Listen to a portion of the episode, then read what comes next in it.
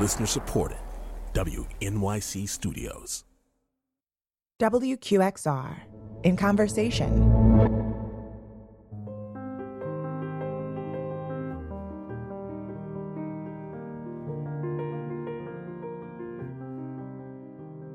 In these strange and uncertain times, it's become more important than ever to find ways to step back, breathe, and take stock. My guest today, the pianist and composer Chad Lawson, may have just the right music for that purpose. His new album, Stay, was released last week on Decca. And we spoke recently over Zoom about the new album, his compositional process, and the value of simplicity. I'm Zev Kane, the host of WQXR show Latest Greatest, and you're listening to WQXR, Classical New York, in conversation.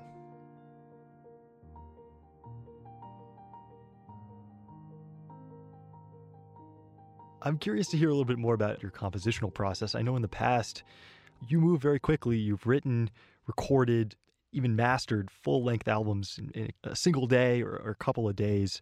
Was this album similarly quick work, or being at Abbey Road, did that prolong everything? Actually, it was kind of a luxury. Most albums I do are in one or two days as far as writing and recording. And it's because I literally just wait for my mind to say, okay, it's time to write. I won't sit down, I won't spend time on it. I will just wait for melodies to start coming into my head. And then when those melodies are just literally shouting at me, that's when I'm like, okay, let's sit down and write. Melody to me is the most important thing. Like I have a large jazz background. I spent a lot of time in jazz and then, you know, I grew up playing classical. And when I want to listen to something that's going to inspire me, it's always classical music because the driving force behind it is melody. I jokingly talk about this.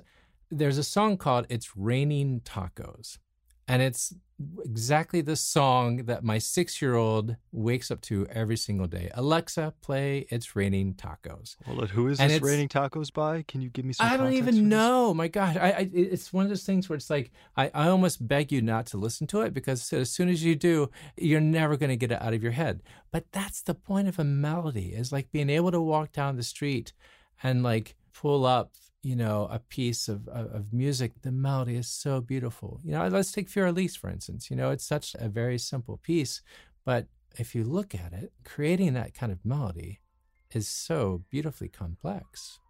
And it's one of those pieces where it's instantly recognizable. And so with this album, Stay, that was my purpose in this, is really focusing on what is a melody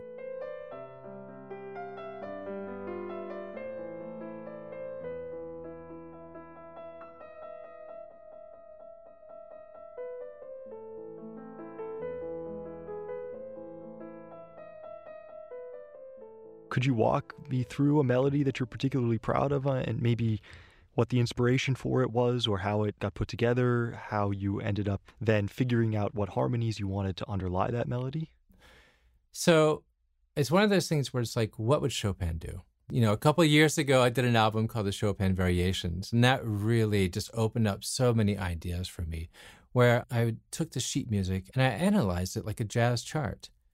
And what surprised me the most was Uh, relatively how simple his chord progressions were. It just really surprised me. And so it all came down to simplicity with writing this album. It's just like, how simple can I keep it? The challenge for me was taking really simple chord patterns and creating melodies over that as a composer, I always thought it was the other way around, like creating really complex chords and then put in melody. And that just didn't really work. So even with this piece, Rain, the melody is just super, super, super simple.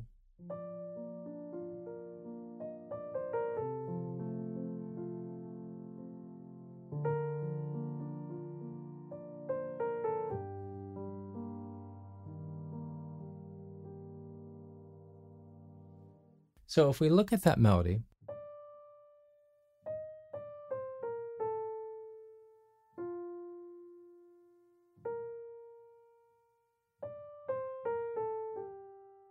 Yeah, that sounds like it could be straight from the slow movement of a Mozart piano concerto. Exactly. And, and so that's really what I was trying to do. I wasn't trying to mimic him or something, but just like I really studied, particularly Mozart, because it really is how simple can you make it and still just like super strong.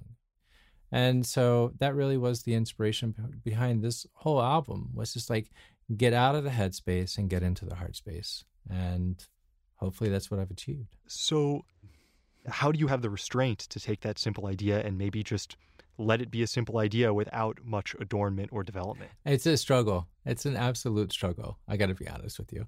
Going back to the example of rain, that was the case. Actually, I wrote a piece called Nocturne in A minor um, a couple of years ago.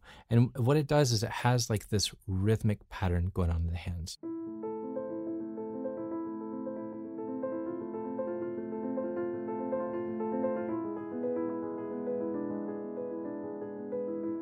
I tend to do that quite often. And so even with the song Rain, it kind of started that way.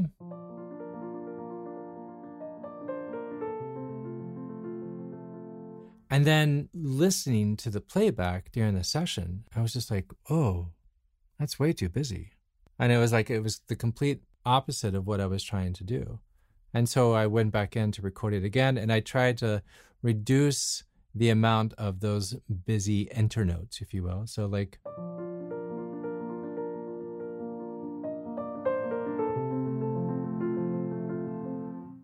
and I'd go back and I'd listen. I was like, it's still too much. I need to make it even more simple. And so it's one of those things where it's like I, I almost like tied my left hand behind my back. I'm just like, no, just keep it simple.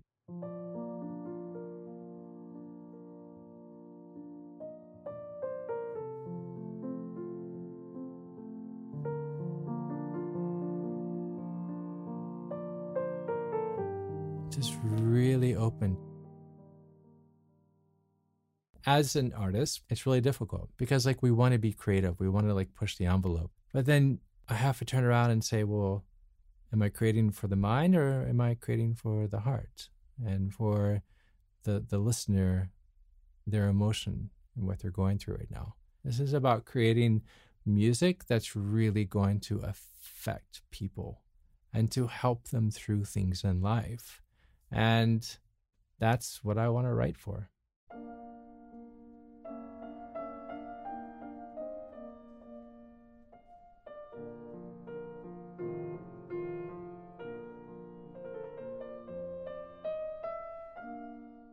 Do you think the mind and heart need be mutually exclusive when we're writing music or when we're approaching music? Do you think the audience today has to choose? I think it goes back to there's something for everyone to listen to. I think for me personally, when someone listens to, to Chad Lawson or when they listen to this album Stay, I think for them it's more of like a meditative process listening wise. And then afterwards, they may go put on the Goldberg variations, right? And just be like, ah, you know, or vice versa, where it's like you have those days where Murray Perahia is my favorite pianist. I love his playing. So I'll listen to that and then I'll listen to Nine Inch Nails. It really just kind of whatever the mood is, right? Like Trent Reznor is probably not trying to emulate what Murray is doing, and and obviously vice versa. And so I think that's okay. So I, I think for me, I'm not trying. I'm not trying to write for both. I'm not trying to write for Hetty because I mean, if that were the case. I would go back and release a lot of jazz because I love jazz. I love playing jazz. I love the color of jazz. I love how cerebral it is. But I think for me personally, that's not what I want people to recognize as my music.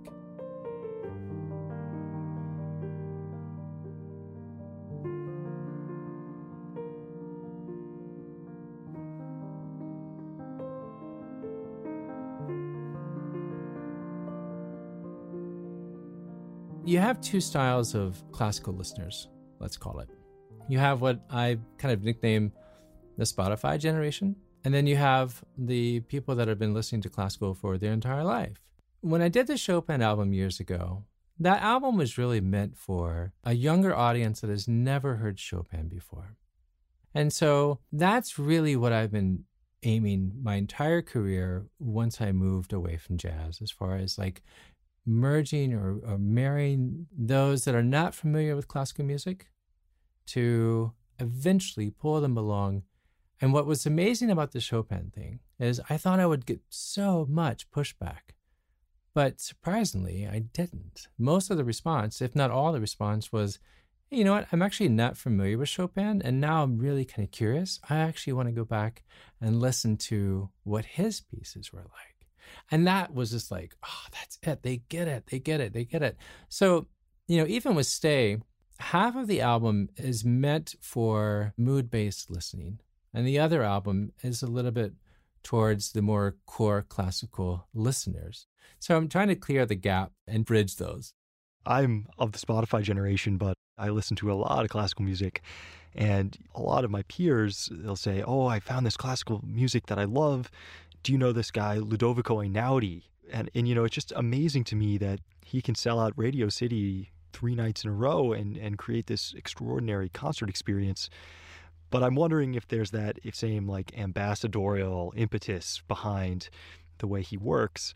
It seems like you feel like the ultimate goal of, a project like the Chopin Variations or your Bach is to actually help make that music more accessible and, and you don't want to hide the fact that that's the impetus for it absolutely and i think what's happened now with this younger generation and also with streaming radio is it's kind of erased those lines to where we are seeing more crossover and also just curiosity. I think that there is a huge resurgence in classical music, particularly coming from Europe right now. Like you have Olafur Arnalds and Max Richter, and you have, you know, Einaudi that you were talking about, where like if you were to speak to a, someone from that Spotify generation, let's just keep using that title, and say, hey, you know that's classical music. And they'll look at you and they'll say, so what's the big deal? And so there's an audience for this. I think what the audience actually really is, is people are starting to say, I just want to hear something that's really beautiful and speaks to my soul. Last year, there was a Rolling Stone article. I felt like the guy was kind of slightly taking a jab at me. And he goes, Are you okay with your music being sleepy music? And I was like, yeah, absolutely. We, we have space for everything. You know, Philip Glass says it best. It's like, there's a lot of music out there. You don't have to like all of it. So when when the guy was just like, you know, are you okay with your music just being sleepy music? And I'm like, yeah, because there's a place for that. Because right now we have so many things pulling at us and so many distractions that we like we've forgotten that we need to breathe.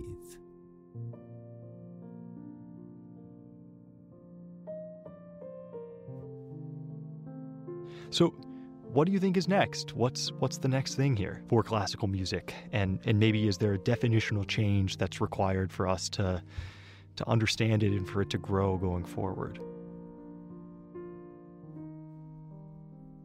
I think the idea of classical music is letting go. Like letting go of what we understand it to be. And I think I personally, as far as classical music and the way I'm viewing it, is I'm beginning to see where things are becoming much more open stylistically, where you are seeing things and hearing combinations of, be it classical crossovers or just something in the vein that you're not used to hearing. You have someone, you know, going back to, let's just say Max Richter. I, I think a lot of younger people are growing up hearing Max's music as it being classical music. I think that's amazing. My largest listening demo is the 18 to like 28 range. You're like, what? How is that possible? This is like sleepy music, quote unquote. And then I started thinking about it. And those are the people that are doing what the most? They're studying, they're reading, they're having something on while they're doing a mental activity, if you will. Now, come Friday, my numbers, they drop like a rock because this isn't what you want to listen to on the weekend. But come Sunday night, boom, they come up and they're high all through the week. And so, in their mind, this is what classical music may be to them. Fantastic. Chad, thanks so much for being with us. Zev, thank you so much for the time. I really appreciate it. That was my guest, pianist Chad Lawson. His new album, Stay, is out now on Decca. This interview was produced by Max Fine and Rosa Gollin. Our executive producer is Lukas Krohn Grimberghe, and our technical producer is George Wellington. We'll be dropping more interviews over the next couple of weeks, so sign up to WQXR Classical New York in Conversation wherever you get your podcasts, and keep an eye out for us at WQXR.org. I'm Zev Kane. Thanks for listening.